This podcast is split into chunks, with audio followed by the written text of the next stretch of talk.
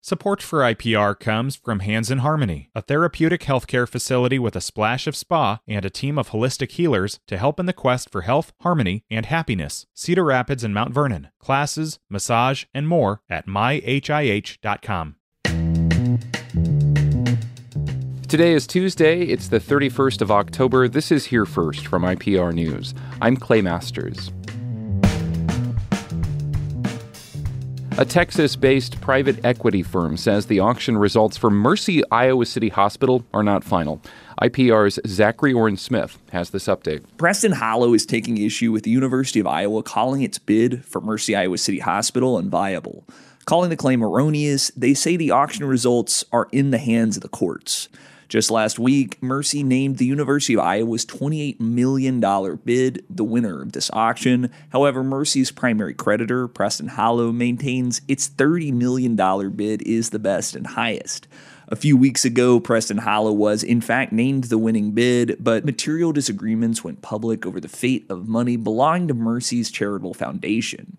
The auction was reopened. The University of Iowa's bid, which did not involve any foundation money, was named the winner. A judge will decide next Monday on whether or not to certify the University of Iowa's winning bid.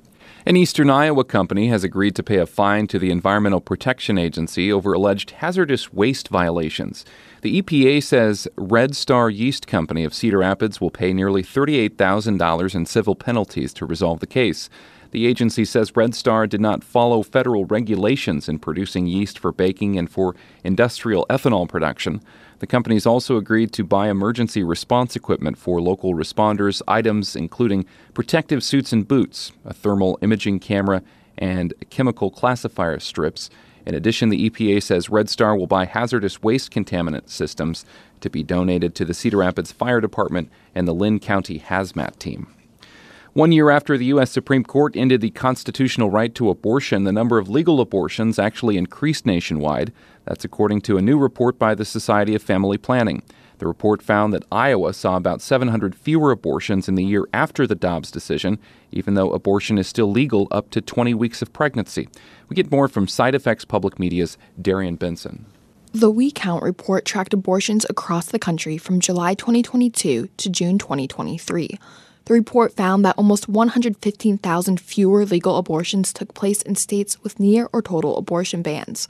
But that was met by an increase of legal abortions in states where the service remains legal. Researchers suggest the slight increase in numbers is due to more assistance for people seeking out of state abortions. They also suggest new clinics opening up in states where abortion is legal and expanded access to telehealth services are behind the national increase. The report does not capture abortions that happen outside of the U.S. healthcare system, where people may order pills online from overseas pharmacies. University of Iowa football offensive coordinator Brian Ferentz will not return for the 2024 season. Iowa's interim athletic director Beth Goetz says she informed the son of head coach Kirk Ferentz that this will be his final season with the program and made the decision after consulting with the head coach and university president Barbara Wilson. Brian Ferentz is in his seventh season as offensive coordinator. And a new pilot program in southwest Iowa County will let drivers get some traffic tickets dismissed if they complete a defensive driving course. Fremont County Attorney Peter Johnson says the program is being done in collaboration with the National Safety Council's Nebraska chapter. Most drivers aren't getting tickets all the time. Uh, sometimes it's just a, a temporary lapse in judgment and it's a minor traffic violation, but we know the effect that that can have on on people's licenses and insurance rates. And so we want to give people an opportunity. An individual with a traffic ticket in Fremont County would be eligible to take the course once every three years. And continuing to bundle up those trick or treaters as many hit the doors tonight.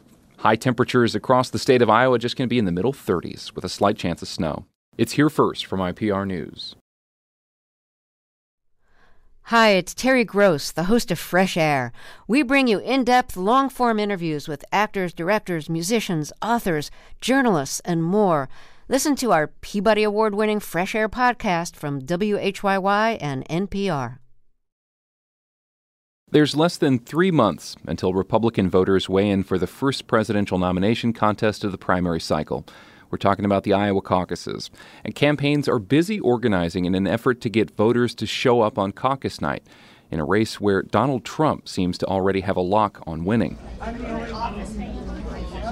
A group of Iowans munch on pizza and fried chicken while they wait for Republican presidential candidate Vivek Ramaswamy at a Pizza Ranch restaurant in Altoona. Polk County Republican Party Chair Gloria Mazza takes the mic first. How many of you are planning on caucusing? I better see all the hands. All the hands, come on. Not every hand goes up. She reminds the Saturday night crowd caucuses are not like a primary election. You will not caucus in your normal polling place. It will be in a gymnasium, an auditorium, a business. Uh, we're looking at sites all over. We have almost all of them done. Voters have to be motivated enough to show up for their candidate on caucus night. Republicans have to wait around to hear speeches before they fill out their secret ballot. Most potential Iowa caucus goers feel like this year's contest is already settled, says David Peterson, a political science professor at Iowa State University who has recent poll data. Amongst our respondents, it sure seems like they all believe Donald Trump is going to be the nominee.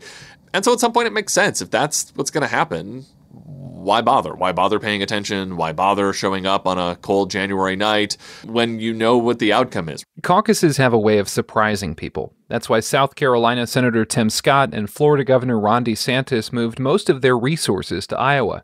Former UN Ambassador Nikki Haley is spending more time in the Hawkeye State, too.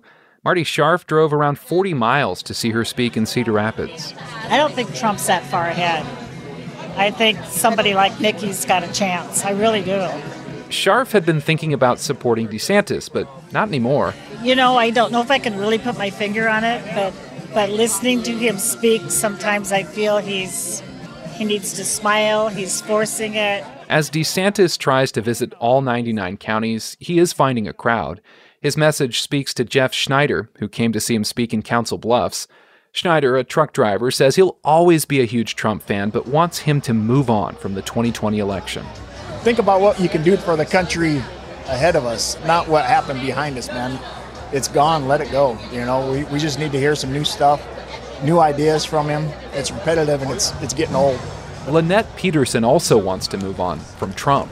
I voted for him before, and I think our country was in an amazing position under his leadership. But I just think that with him may come a lot of uh, distractions. While those distractions include four looming criminal cases and dozens of charges in four different jurisdictions, Republican caucus goers really don't bring that up much, except to defend the former president. Instead, they're talking about things like immigration, the Israel Hamas war, and inflation. Trump's bringing those things up as he campaigns more in the state. They don't want a repeat of 2016 when he came in second in the caucuses. This is what wins. Hat shirt won't win. This will win. A Trump volunteer hands out commit to caucus cards as he works a rally crowd. Zach Schmitz takes one. He says he'll scan the QR code and check it out. I'm here to learn more, so see it more in person as opposed to just what pops up on social media. The restaurant manager is here with his wife Leah, who works in sales, both of them decked out in Trump hats. Well, we voted for him in 2016, 2020, and I've always been on the Trump train. There are a lot of devoted Trump fans here who plan to show up for him, like Tim Crockenfills. He can't wait to caucus for Trump again. I think DeSantis should have waited. Um, I spoke to uh, DeSantis and Vivek um, and had really good conversations with both of them. But th- where they stand in Republic as far as the party, totally agree with them. But I think there is it's going to be a landslide, honestly. Um, and then every other name under that is not even worth mentioning right now.